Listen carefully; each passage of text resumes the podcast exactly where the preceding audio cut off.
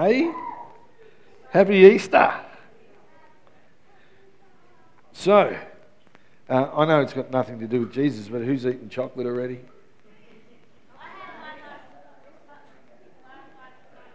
And the night before.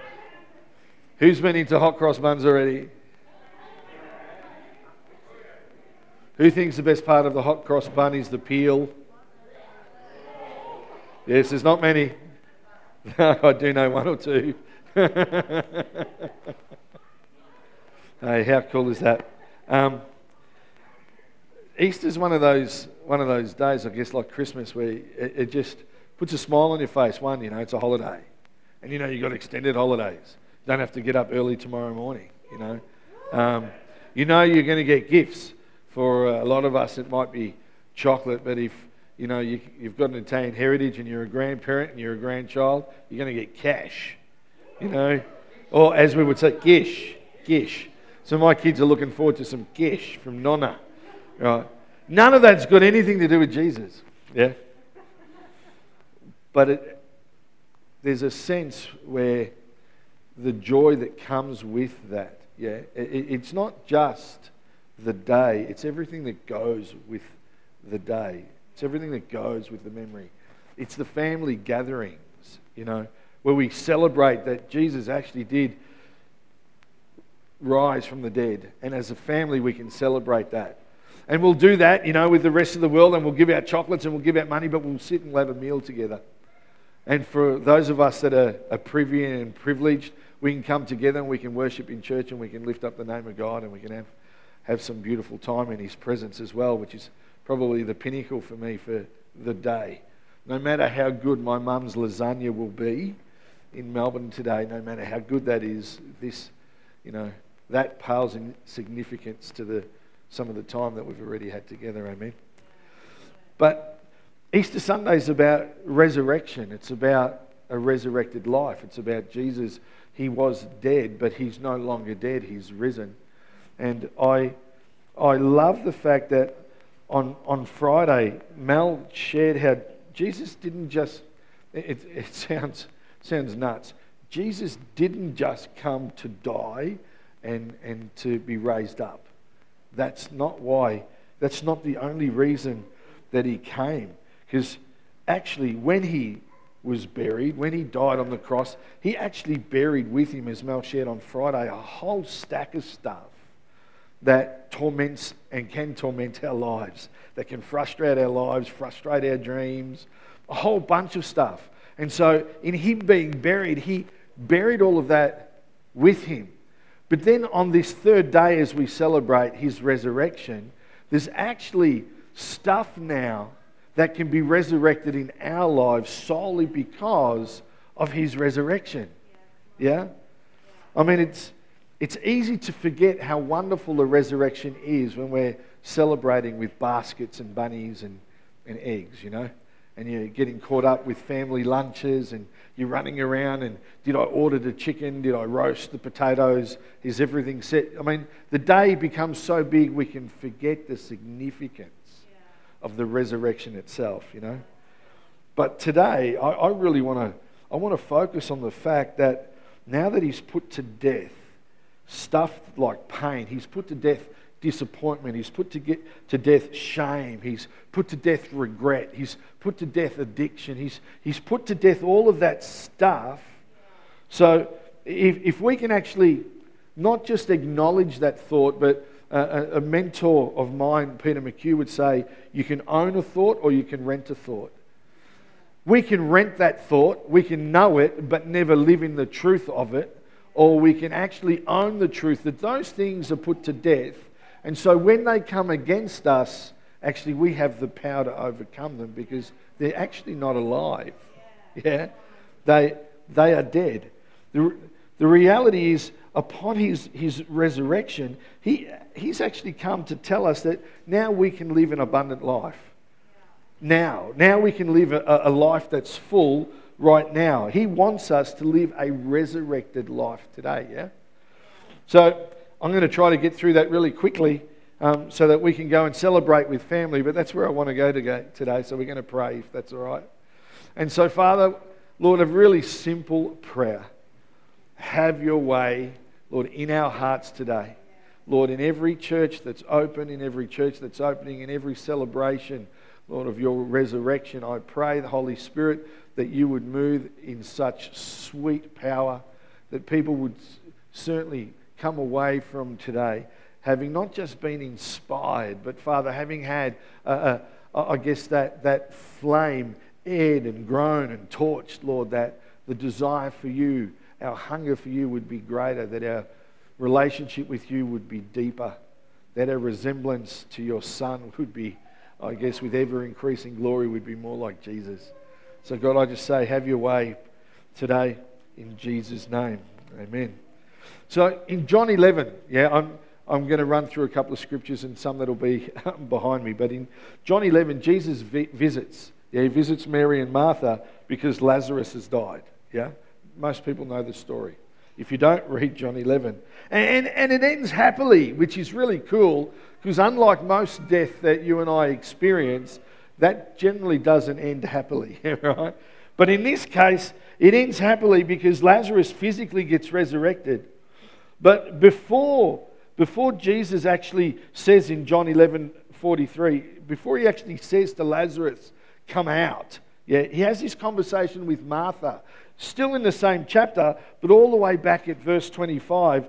And and he he tells her that you've got to understand, Martha, that your brother, he, he's going to live. He, you've got to trust me. He's going to live. And then Jesus says these words, I am the resurrection and the life. They go together. See, we can't celebrate Easter Sunday and, and, and celebrate the fact that he's no longer in the tomb without also celebrating that part of that resurrection, he's also the life. So in giving us a resurrection, he gives us life. You can't separate the two. They go hand in hand. There's nothing worse, right? Oh, please don't leave the church or turn off the stream. There's nothing worse than a Christian that looks like they've been sucking lemons. Right? I know, I know life can be tough. We all have moments, yeah. I'm, on even this week, I'm going going up to South Australia because of a funeral of my of my mum's niece, my cousin, of which my mum was very close to. So there's a lot of Italian mourning happening there. I understand that life isn't always sweet, but there should be something within us, a resurrection and a life. Amen. And so he says to her, I'm the resurrection and the life. And he wasn't talking about, when he says that, he's not talking about that he's going to resurrect. He's not talking about Easter Sunday. He's not even talking about, listen, Lazarus is actually, I'm going to resurrect him. He's not even talking about that. I believe that what Jesus wanted Martha to understand, what he wants all of us, everywhere, those that are listening at home, to understand, is that if we place our lives in his hands, yeah, actually in his hands, he will then take our life and he will raise up our life so that we can live this fulfilled life, this abundant life, this resurrected life. Jesus wants you and I to live a resurrected life. That's why it's so important when we celebrate Easter Sunday to use the word resurrection, because there's some stuff in the same way that he put to death on Good Friday, things in our lives that can torment us and drag us down. He's actually resurrected stuff in our lives. Yeah? And we need to know it, because if we know it, people will see it. And if people see it, they'll be attracted to it, because who's not attracted to Jesus when they meet him? Yeah? We all are, amen? So Jesus, he's actually resurrected our hope. Hope's a really big thing, yeah? In in Luke three, you got John the Baptist. He's preparing the people for Jesus' coming, right, through John. What we've got to understand, though, with the Jewish people is since King David, they've gone through hundreds of years of of almost being schizophrenic, right? We love you, God. We're walking away from God. We love you, God. We're walking away from God. This is the Jewish people. This is this is what they did for hundreds of years. They would turn to him. They turn away from him. And so if, if you know the story, God actually drives the Jewish people into exile. He actually does it. He does it. He drives them out, yeah? And their, their land and their homes, they, they were destroyed. They were taken over by foreign powers. You know, a little bit like what, I guess, what's happening overseas at the moment, you know. And ultimately, though, God gives them an opportunity to return. So they return home, they rebuild Jerusalem. This is these the, the Jewish people. They rebuild Jerusalem, and what happens? Then the Romans take it. Thanks for rebuilding it. Thanks for making it pretty. Thanks for all the effort, spending all the cash. But now we're going to step in. We're going to take it. Now, can you imagine? Just imagine for a moment if that was us. One minute you have a home, and then you don't. One minute you're in Ballarat, then you're not. One minute, then you have a home again. Next minute you don't. Then you have a, a new home that you've built, and then someone takes it and you don't. And over and over, this would have just gone on and on and on and on. I reckon I would have been gutted. Man, I'm devastated enough that I have to pay a mortgage. Like, hello, whose idea was that? Shouldn't a bank just loan you money so you can build something and then they say, thank you, amen? The Bible says, lend to someone, don't expect it back. Like, hello? Right, none of you like that. Re- really, you like paying a mortgage, okay. The point is, right, if you had a home, didn't have a home, had a place, didn't have a place, you and I, we would be left, I'm going to go as far as to say, with no hope, not believing that we would ever have a home again. Not just a house, a home, yeah? I have friends that have lived in Horsham, went over to the States, came back after three or four years, lived in South Australia, and then they say this, we just felt called back to Horsham. That's what happened. Someone's playing. So um, they're now back in Horsham because they feel like that's home. But if you don't have that inside of you, it's going to leave you with, with no hope. And I'm going to suggest that the reality is that sometimes you and I, if we're to be totally truthful, feel like we have no, no hope. If you're trying to fix it for the stream, turn up the stream, but can you turn it down in here a little bit? It's echoing, if that's all right, Ray. Yeah, that's all right. I'm sure, we, I'm sure we've got a sound man at home. I won't name Stephen, that's sending through instructions to poor Ray. All right. It's Easter, Stephen. Take the day off. Hello in Jesus' name. Anyway, he's now going, hey, I'm famous. They know me around the world. I hope that's what he's saying. Anyway, so you've got these people that are without hope because they've lost their home. They've, they've lost their village. They've lost their town over and over and over again. And yet, somehow in all of that, these people that are without a hope held on to the promise that there was a Messiah coming, yeah? And, and in their minds, he was a warrior. He was going to deliver them from the Romans. And then Israel will be back in wealth and power. But John proclaims these words of hope from the prophet Isaiah in Luke three. And he says, as it's written in the book of the words of Isaiah the prophet, a voice of one calling in the wilderness, prepare the way for the Lord. Make straight paths for him. Every valley shall be filled, every mountain hill made low. The crooked road shall become straight, the rough ways smooth, and all the people will see God's salvation. Jesus was already, through John, beginning to resurrect hope. Yeah? Even before he died, even before he physically resurrected, he was already resurrecting hope in a lost people. And John was preparing a way for him.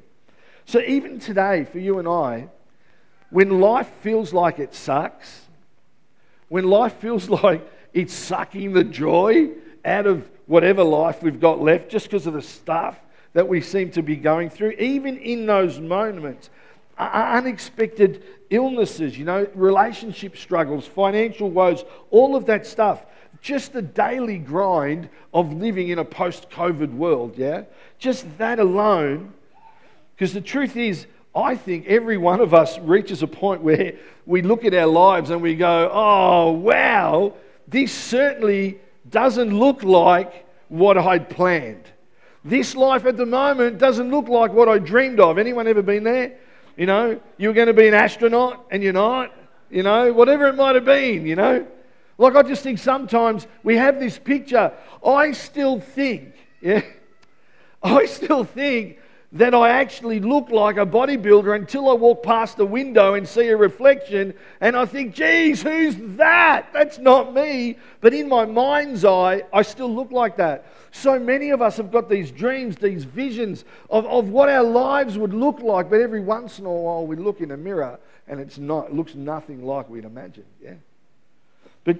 Jesus is resurrecting hope in these people. And so even though life can be really easy to become depressed, even though we can make silly decisions, and even though we can stop believing in the promises that we once held so dearly and strongly and firmly onto, the fact is that Father God knew that we would need Jesus. He knew that we would need the hope of Jesus resurrecting, because Jesus is our hope. And through the resurrection, he's resurrected our hope. If you take anything from today, just one thing, know that you should be, I should be full of hope, because that's what he's resurrected in our lives, regardless of what we're going through. So if you feel hopeless at the moment, I'm going to suggest that you and I aren't listening to the voice of God if we feel hopeless, because of his resurrection, we are now full of hope. Yeah? You know, he came, I love this because he's the God of the second chance. He came to resurrect a calling in our lives, because he calls out to each and every one of us. Luke five, Jesus is now resurrecting a, a calling in the hearts of some fishermen, if you read the story. Now, I can't say, I can't say that I love Jewish culture, not because I can't say it, because if I do say it, it'll get me into trouble. Because in Jewish culture, in their tradition, right, children, they're, they're sent to school to learn scriptures, okay, and memorize the Torah, the Old Testament. Now, once they reach, this is why I can't say I love it, once they reach a certain age, the girls go home to learn and fulfill household duties. See why I can't say I love it? Yeah, again, so, but particularly because Mel's sitting really close, right? So they go home to do that, and the boys, they actually stay with their studies, and if they excel in their studies of the scriptures, they'll eventually ask a rabbi, a teacher, you know, if they can follow him as their apprentice. That's how they do it. That that was the Jewish culture. And if the boys didn't do well, or if they were rejected, yeah, they were actually sent home to learn the family business and to learn what the family did. So we, we have to understand this, because this is brilliant. The fishermen that Jesus is talking to in Luke five, they're already rejected apprentices. Do you understand? They are fishing because they didn't cut the mustard. Yeah? They're fishing because they were rejected. They just weren't good enough, so they were sent home to work with their fathers. And now, instead of these, I love this, instead of these rejected students actually going up to Jesus and saying, Jesus, we want to follow you, the scripture tells us that they didn't ask him if they could follow him. He asked them. They were the rejected ones, yeah, and he actually commanded that they follow. Luke five eleven says, so they pulled up, pulled up their notes, uh, boats up to shore, not their notes, then I wouldn't know what to say. And they left everything and they followed him. Jesus actually asks them. They're rejected. He's the God of the second chance. No one, no other rabbi was approaching them. They were fishermen. But here's this God who says, hey, listen, why don't you follow me? And they drop everything, their livelihood, their businesses, all to take hold of a second chance that was birthed because he resurrects callings in our lives. Yeah? You know, life throws curveballs. It often does. You know, I know people in this house, people that are in the community, they've just got stuff that's going on. Everybody's got a story. And and I've got a friend of mine that says, no matter what I'm going through, there'll be someone somewhere else that's worse off than I. It's true. Everyone has a story. But when life throws curveballs, often it's our dreams and our calling in God that gets put aside, you know? It seems to be the stuff that gets forgotten, yet God has called each of us to live a life that's, that, that would glorify him.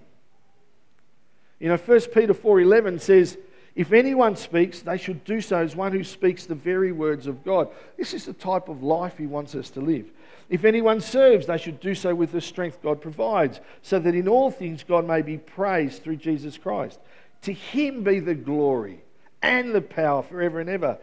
He wants us to live a life that glorifies him. So no matter, even though we may feel rejected, even though our dreams might be dead, he still calls out to us a second time. So my question is today, Resurrection Sunday, what dreams have we got? What dreams do you have, you and I, that, that we've forgotten that God actually wants to resurrect? because he's resurrected. Yeah. Jesus is calling us to follow him right now, full stop. Yeah, everyone would agree with that. But through his resurrection, he's actually resurrected our dreams. He's resurrected our dreams. So why are we letting the things that were put to death with Jesus crush them? When he's resurrected them. Come on, that's actually really good. Because we should be saying, you know what? That's true. I am good enough. I, I can do it. I'm not too young. I'm not too old. You know, he... He comes to resurrect our faith. You know, throughout the gospel, Jesus heals, right? He does this. He heals people. He brings people to life. You know, through those that have got faith in him, there are so many stories that just, that just proclaim Jesus' goodness and his grace. But even before Jesus says, get up to a dead person or a paralyzed person, yeah? It, even before he's done that, in him stepping forward to do that, the action of doing that, he begins to resurrect faith in people. Not just in those that he's healing, not just in the person that was dead, because I figure if you were dead and now that you're alive, if you don't have point uh, faith at that point, something's still very, very dead inside, right? But not just that. Could you imagine everybody that's watching the healing, everyone that's watching the person being raised from the dead? Jesus actually, through that resurrection, through that healing power, he actually resurrects faith in people. People that had no faith. Because you could take someone that has no faith and you could pray for them, and if they're healed, yeah, we may never see that person in church, but I guarantee you, for the rest of their lives, they'll be wondering and questioning if God's there, because we've kindled some faith inside them. Yeah, he resurrects faith. Not just to those who are sick, but also to the onlookers. You know, in, in Luke eight through, you know, verses forty-three to forty-eight, um, he, he's on he's on his way to bring a child back to um, to life, when a woman, don't go there, Andrew, bad joke. When a woman reaches out, right, to touch him and touch the hem of his garment. Yeah. Now she did that, and she held him up because she'd been bleeding for twelve years. Now, I don't know about you, I don't, I don't want to be bleeding for twelve years. I've been in hospital before, I don't want to bleed for two days. But twelve years, yeah? So this woman, she is desperate. So desperate. How do I know that she's desperate? She Because she's so desperate that she'll try anything. She doesn't even think, I'll just ask him to heal me. In her mind's eye, she's just thinking, man, I, I, I'm over this. If I can just touch him, if I can just get close enough to him, if I can just be so focused, maybe I'll get my healing. She actually asks for nothing. I, I love this, because here's this woman who, who will do anything, that society has totally pushed her aside. And in fact, because of her bleeding, she couldn't even enter a church, the temple courts. They would they would push you out, not just of society, but you can't even worship God with us because you're unclean, because you're bleeding. And not just for a couple of days, once a month. twelve years, she couldn't, wasn't allowed to walk into the temple. Man, that's so extreme.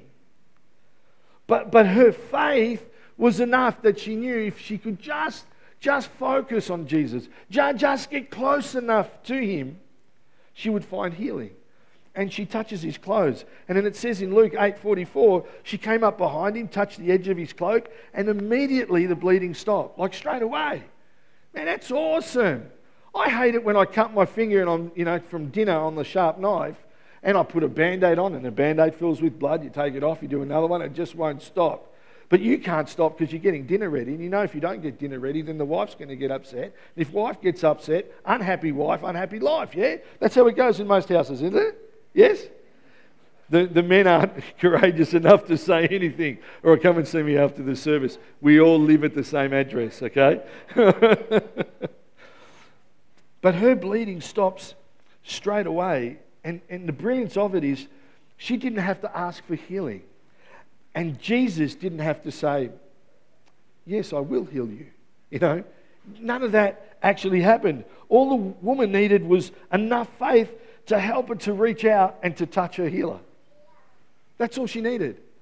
Enough faith to reach out. How many of us, because of what life has thrown at us, have actually even found it difficult to reach out?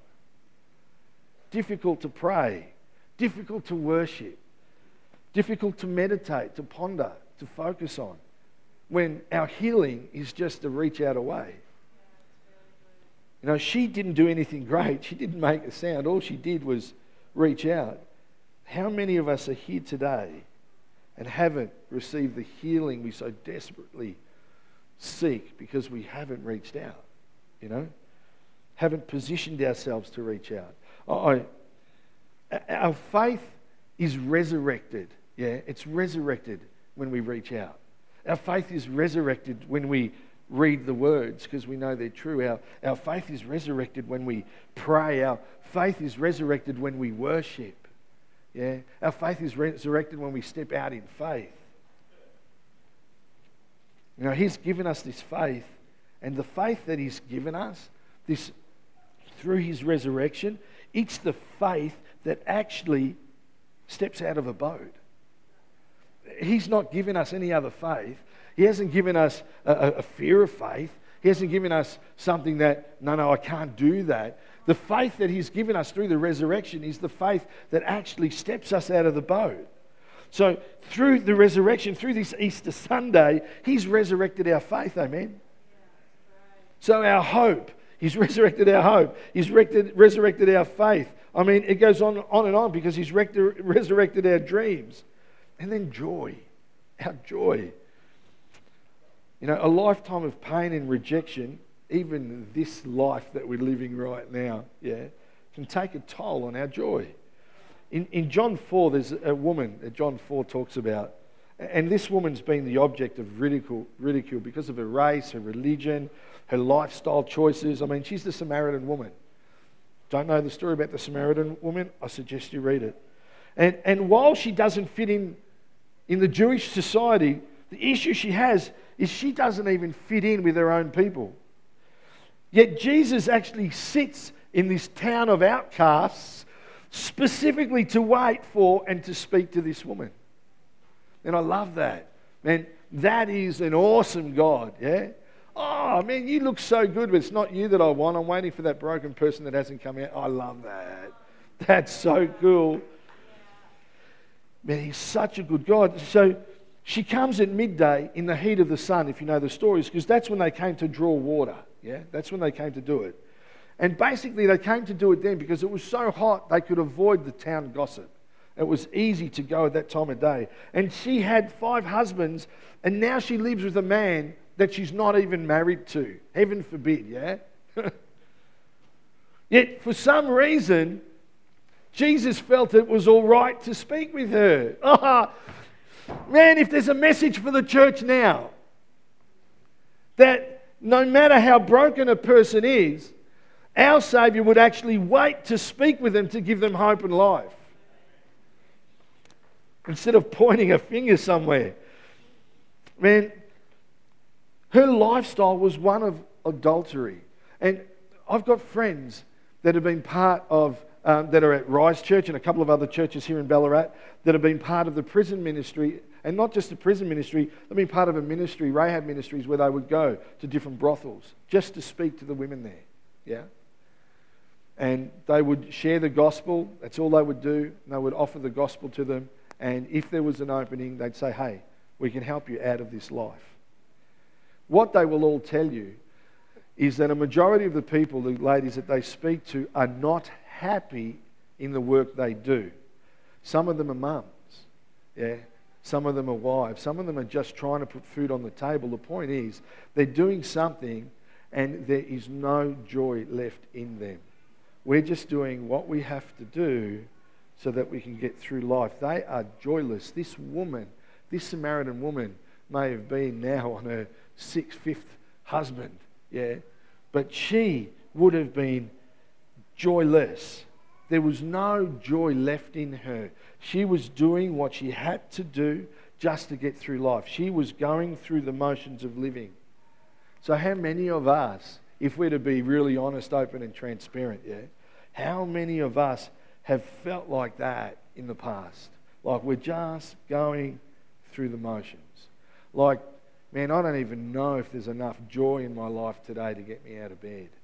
Today I might just stay home. You know, like if we're to be honest, everyone, we may not suffer depression and be on medication, but I, I'm going to go as far as to say every one of us in this room, those that are watching at home, in our community, have moments and bouts of depression. Yeah. So how many of us have actually gotten to this place in life where we just feel like there's no joy? I'm getting up, I'm going to work. I'm getting up, I'm feeding my kids. I'm getting up, I'm married to that husband. Oh, you know, obviously not referring to us because I'm awesome. Why are you laughing? Why is she laughing? There was no joy in her. Yet Jesus' conversation changes her whole life. Her whole life. John four fourteen, he, he says, "But whoever drinks the water I give them will never thirst. Indeed, the water I give them will become in them a spring of water welling up to eternal life." He tells her that he can offer her a well of water springing up in eternal life. I mean, that's an offer. Yeah. Everlasting joy now, he's saying. That's what he's saying, now and for eternity.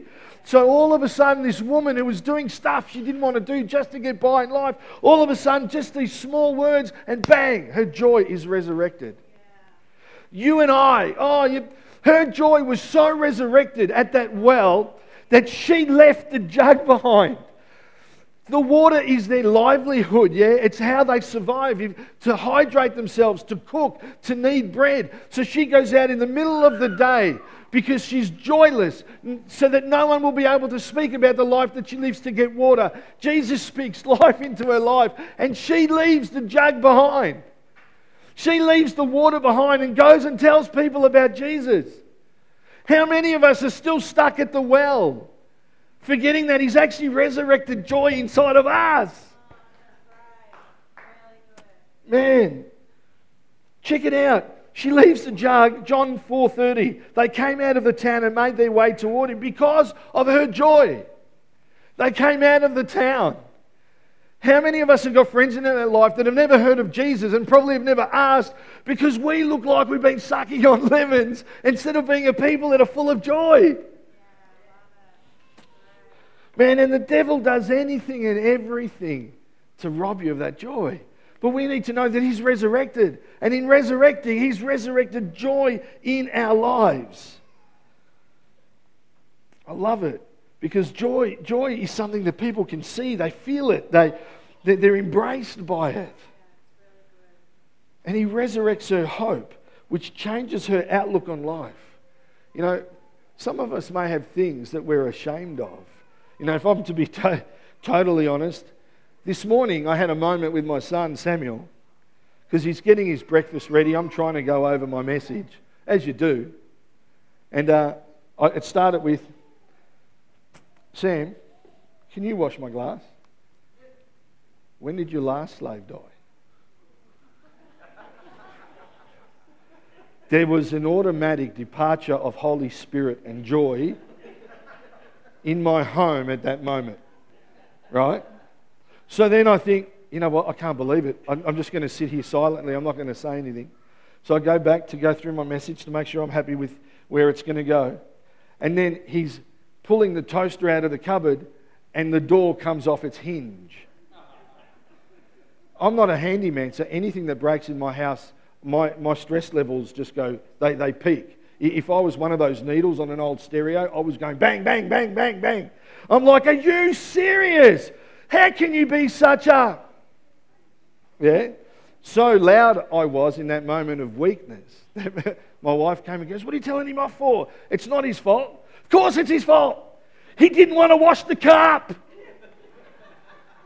And then he took the toaster out and he hit the door. He, I just bought that toaster. He probably scratched it. And then there's still more. It's like the steak knives. And then the door comes off the hinge and he goes, "It's not my fault." Well, whose fault is it? So I sat down to go back over my message. And I called out to my wife to apologise because I said, "Mel, I have no joy in me at the moment." Yeah, the enemy got in in that second. And so I started playing some worship music just to realign and refocus on him. We all have moments where the enemy gets in and we do things that we're ashamed of or upset about, and it robs us of that joy inside. But you know what? He resurrected so we could have joy. Yeah. And the joy of the Lord is our strength. So I said to Samuel this morning, and I say it again, I'm really sorry, dude, because I lost it for that moment. Jesus came to resurrect our lives. Why don't we stand? It's time to go have some chocolate and family fun. Almost.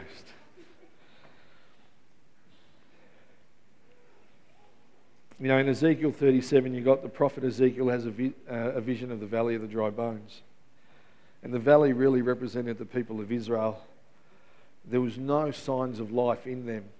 And, and there was no signs of life or any possibility of resurrection until God, God, the resurrected God, breathed resurrection life into those bones. Because you've got to go with me here. This was a prophecy of Jesus coming to breathe that resurrection life into all who would believe in him. Yeah? This is why we celebrate Easter. First, he had to represent us in the valley of the dry bones. He had to be convicted. He had to be tortured. He had to be killed. There was no signs of life, and he gets buried in a tomb. Yeah? But three days later, it says in John twenty, you know, his friends and followers, the chickens, were hiding because... They were hiding together because they were fearful that they were going to be arrested and the same thing would happen to them just solely because they knew him. But they were also grieving together the loss of the one who had once resurrected their hope. Yeah. He had resurrected their calling. He'd resurrected their faith. He'd resurrected their joy. And now, now he's not there. You know, out of love and duty, the women, you know, faithful women, men were too busy hiding. Were sent to care for his body on the third day, only to find the stone rolled away and the tomb empty. You know, and then as the days and weeks followed, Jesus would uh, appear and reappear to his followers and friends. Do you know why? Because he had to resurrect hope again. He had to resurrect calling again. He had to resurrect faith again. He had to resurrect joy again. And the breath of life that was breathed into him by God when he when he got up out of that tomb, that that that breath was now breathing life into the hearts of those that were grieving around him. I mean, that's a good God. Jesus was sent to this earth to resurrect us. Easter Sunday is about us being resurrected. It's about our life being resurrected, our joy, our calling, our faith, our hope. You know, we have a God that on Good Friday put all that stuff to death. So the stuff that's stopped us, that's hindered us, that's been like a, a, a, a road bump, a speed bump on the road to the things that we wanted, that stuff's gone. And today we celebrate his resurrection because at the same time that resurrection power has been breathed into our dry bones. So I want to pray for us today as we go out. I want to pray that we acknowledge that those things are resurrected in our lives. And not only that, there is nothing that has not been put to death. Everything that could hinder your call, everything that could diminish your faith, everything that could rob you of your hope or your joy or the life abundant, all of that has been buried. None of that exists. All of that is dead. And we just need to live in the truth of his resurrection. Amen. So I want to pray for us today that on this Easter Sunday, man, that's the infusion that we get while we spend time together. That's the infusion that we get while we're eating and munching on chocolates and remembering all that he's done, that we remember that we actually live an abundant life that's full of resurrected joy and hope in Jesus' name. So Father, we just thank you. We acknowledge all that you have done for us and in us and through us. We thank you for the wonderful sacrifice of your Son Jesus on the cross. But God, we thank you that you're no longer in the tomb. You have risen. I thank you, God, that in your resurrection power, Lord, you resurrect within us hope, God, for tomorrow. You resurrect within us faith to step, Lord, into the dreams that you're reminding us of even now. Lord, you're resurrecting constantly things in our life that we will live a life that's full, that's abundant, Lord, that people will see, that they'll be attracted to, that, Lord, ultimately would glorify you, that people would discover you. I thank you that through your resurrection, you have resurrected our lives and you've filled them with hope. You've filled them with dreams. You've filled them with calling. You've filled them with faith. And Lord, you fill them with hope. Lord, this day we give you all the glory. We say thank you for the privilege and honor of celebrating you. We look forward to continuing to celebrate you on this Easter Resurrection Sunday. And everybody said, Amen. Have a wonderful day in anything that you're doing in Jesus' name.